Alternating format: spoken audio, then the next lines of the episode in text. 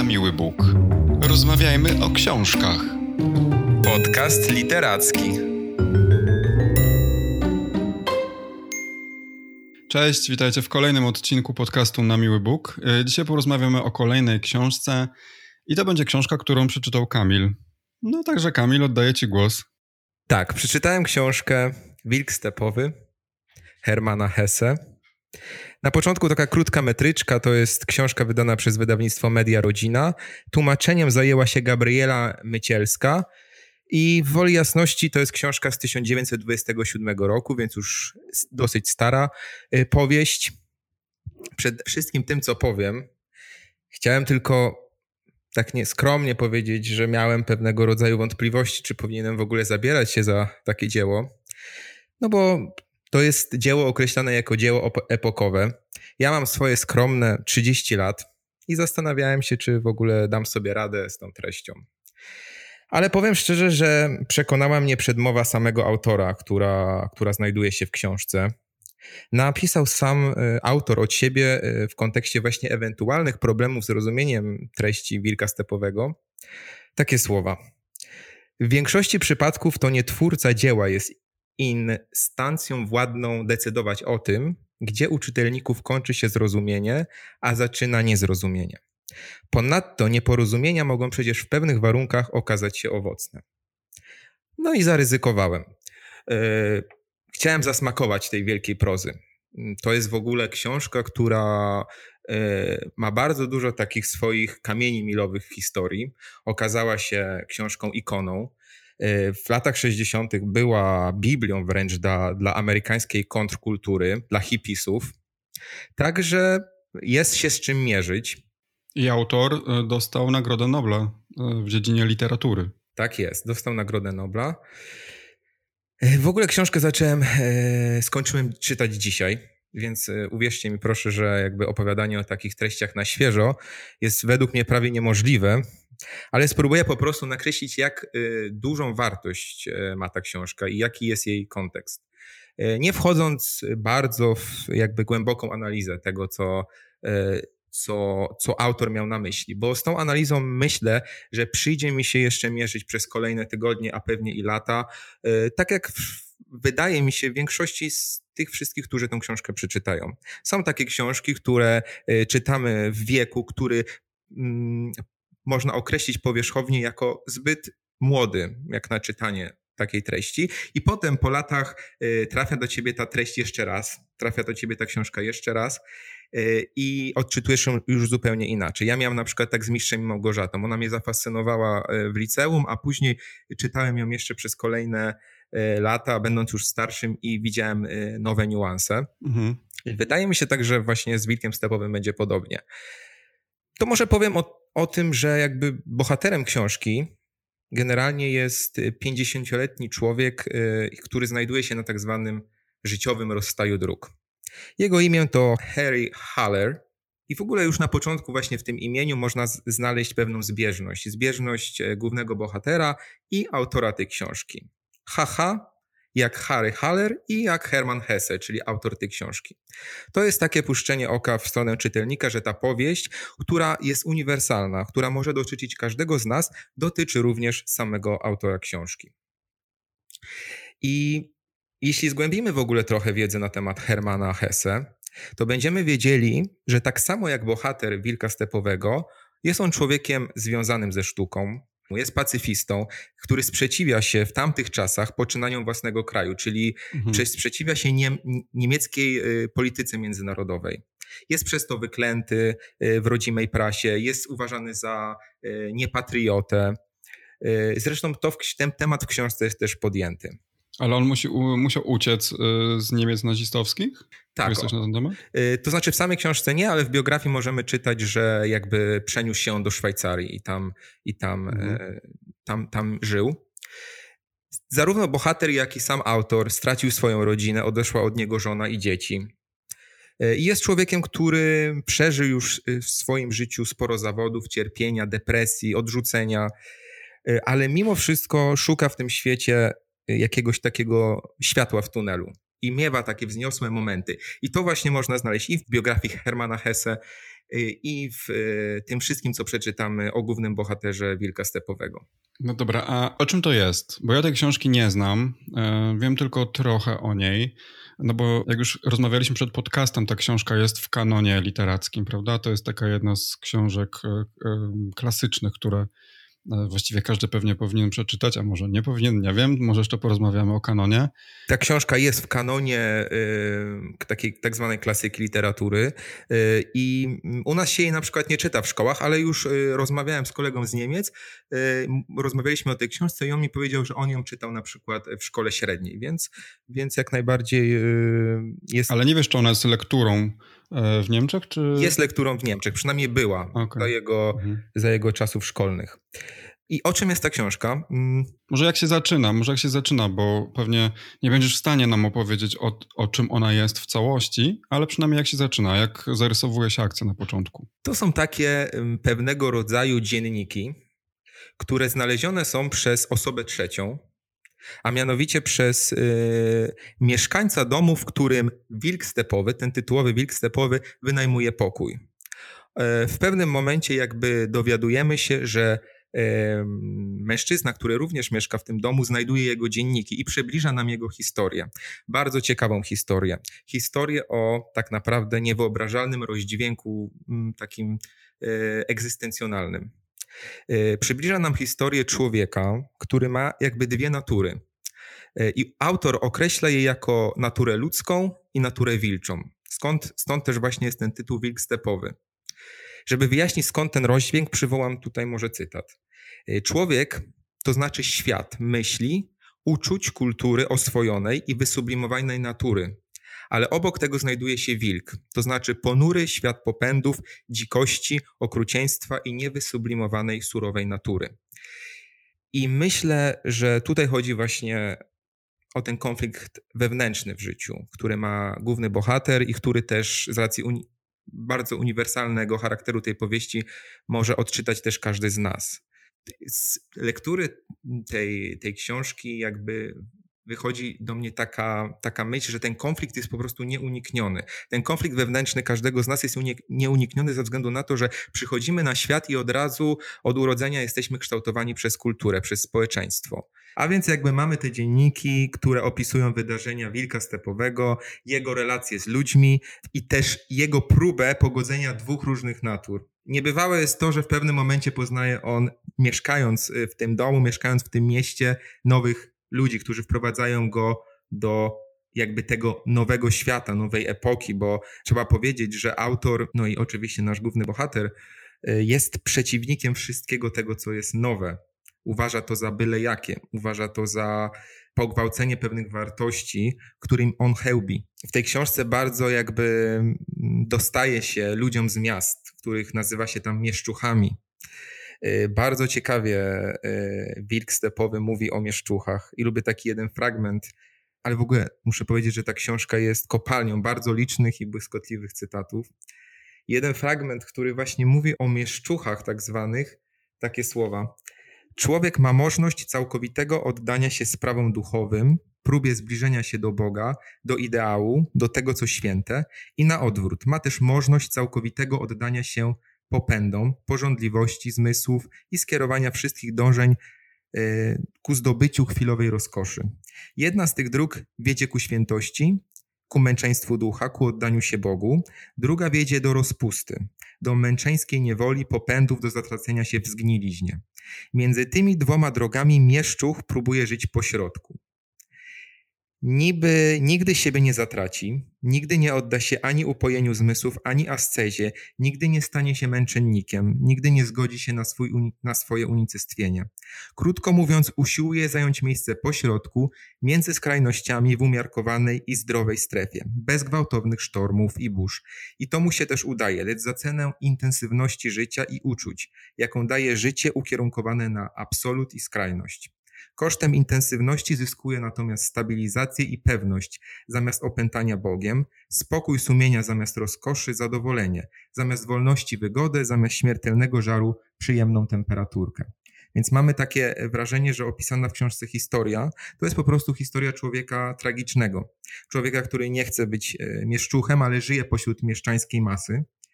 No i jest to ofiara nowych czasów, czasów technologii, materialności i tej byle jakości, oddalenia się od słuchania i poznawania samego siebie. No i jakby a to nie jest właśnie taka historia o tym, że człowiek mm, próbuje uciec od społeczeństwa, bo boi się stać się taką częścią tej szarej masy, bo najgorzej właśnie być nijakim, takim pośrodku, wiesz, mało charyzmatycznym? To jest y, próba ucieczki, ale to też jest pokazanie niemoż y, niemożności tej ucieczki. A któraś z tych natur, któraś z tych wersji tego bohatera bierze w końcu górę, czy nie?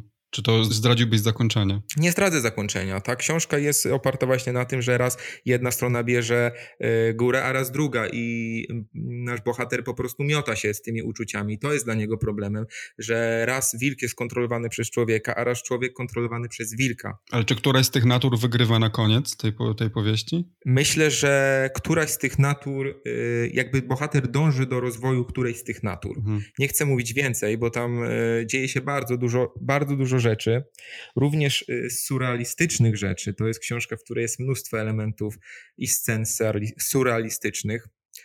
Y, I one się dzieją przede wszystkim w ostatniej jej części, w tak zwanym magicznym teatrze. Tam trafia Harry i tam rozpoczyna się jakby taka podróż w kierunku nowego świata. On odkrywa tam swoją prawdziwą naturę i jej złożoność. Dzieją się tam dziwne rzeczy, bo tam spotyka między innymi bardzo szanowanego przez siebie Mozarta, E, który uczy go mm, poczucia humoru. Może trudno sobie to wyobrazić e, po tym, co mówię, ale humor przedstawiany jest w tej powieści jako przysłowiowy lek na całe zło. To nie jest naprawdę książka, e, która mimo swojej wagi i, i tematyki obciąża czytelnika. Ją się czyta bardzo przyjemnie, nie jest przeintelektualizowana w swojej formie, mimo że posiada niebywałą według mnie taką wartość literacką, tym wciągającą fabułę. Jest tam mnóstwo odniesień do wielkich twórców literatury i filozofii, do Goethego, do Niczego. I naprawdę myślę, że ta, ta, ta łatka wielkiej prozy może trochę odstraszać, ale, ale tą książkę się czyta naprawdę szybko i z przyjemnością. A powiedz mi, co ci się najbardziej podobało w tej książce? Jakbyś mógł wybrać taką jedną rzecz? Jest tam jedna taka scena, która, która jest dla mnie przepiękna. Tak wizualnie, kiedy sobie ją wyobrażam. Chciałbym zobaczyć taki ten film nakręcony na podstawie tej książki z 74 roku. Jestem ciekaw, jak nakręcili tą scenę. Jest to właśnie scena w tym y, teatrze, y, magicznym teatrze, w której y, Harry, nasz główny bohater, wchodzi jakby na scenę i widzi na jej środku muskularnego człowieka, który jest łudząco do niego podobny i który tresuje wilka. Każe mu padać na kolana, zakazuje zjeść postawionego przed nim królika, karmi go czekoladą. Czyli to jest sytuacja, w której człowiek przejmuje kontrolę nad instynktami zwierzęcymi i potem nagle te role się odwracają i to wilk staje się treserem człowieka. Człowiek ma, ma chodzić na czworaka, ma udawać wilka, od, odrzuca podaną mu czekoladę, a pożera żywcem e, żywego królika i owce. I to jest e, pięknie opisane i odzwierciedla, odzwierciedla, odzwierciedla właśnie te dwie natury, które towarzyszą bohaterowi przez całą książkę. Która jedna natura każe ujarzmić drugą. Hmm. A wspomnieliśmy na początku, że to jest książka, która jest w kanonie. Jakie ty masz zdanie na temat tych powieści klasycznych? Należy je czytać, czy nie? Ostatnio o tym Maciek rozmawialiśmy, na temat tego, czy, czy właśnie mm, literatura klasyczna jest ciągle aktualna. Dlatego pytam. Tak, tutaj ironizujemy, znając swoje opinie, natomiast. Nie, no są zgodne, są opinie zgodne. Tak, mamy zgodną opinię na temat tego, że y, klasyka literatury nie przedstawia całej prawdy na temat świata, ponieważ jakby była ograniczona w swoich czasach y, w pojmowaniu pewnych kwestii. Natomiast zawiera pewne archetypy, schematy, które dzisiaj nie są już y, w taki sposób opisywane, które dzisiaj mogą stanowić właśnie ze względu na swoją solidność, jakby taki naukowy mm, też sposób opisu, y, podstawę do pisania dzisiejszych powieści. Y, można je aktualizować, można tym nowym powieściom nadawać koloryt, ale to wszystko, jakby ta cała wiedza bierze się przecież z pewnych podstaw i fundamentów opisanych w klasyce.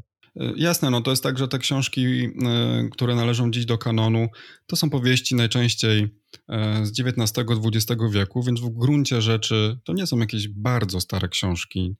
Tak, tak naprawdę większość chyba pochodzi z, to są takie modernistyczne powieści z XX wieku. I w nich faktycznie znajdziemy pierwowzory współczesnych bohaterów literackich, Natomiast to, co jest ważne, moim zdaniem, jeżeli mówimy o kanonie, naprawdę e, mierzi mnie takie mówienie na przykład, że książki z kanonu literackiego e, dają pełny ogląd świata.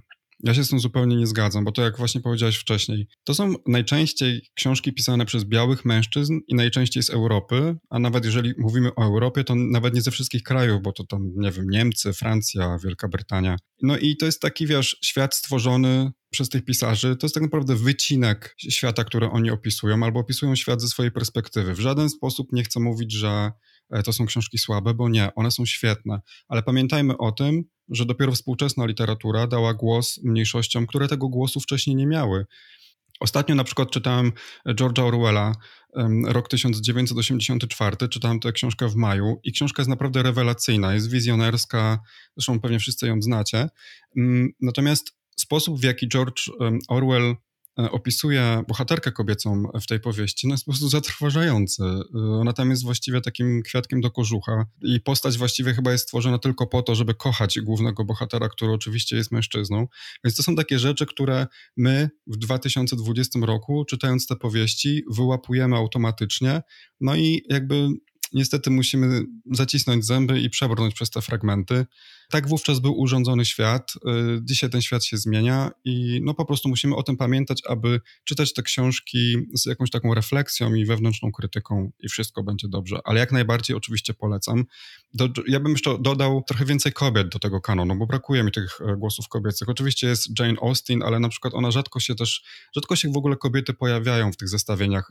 Ostatnio czytałem nawet, że jest coś takiego jak kanon na koniec wieku. To jest akurat takie polskie zestawienie, bo oczywiście tych kanonów też jest dużo, bo te kanony nam nie spadają z nieba w postaci kamiennych e, tablic z wypisanymi tytułami. To są listy książek układane tak naprawdę przez innych ludzi, no, przez krytyków i badaczy. Dobrze by było, gdyby to byli krytycy literatury i badacze, ale ostatnio właśnie trafiłem na, na takie zestawienie e, Kanon na koniec wieku i to jest um, zestawienie będące wynikiem plebiscytu czytelników Rzeczpospolitej i ten, um, na początku to było 25 książek, później rozszerzono um, tę listę do 40 książek i one wszystkie zostały wydane właśnie w takiej takiej serii.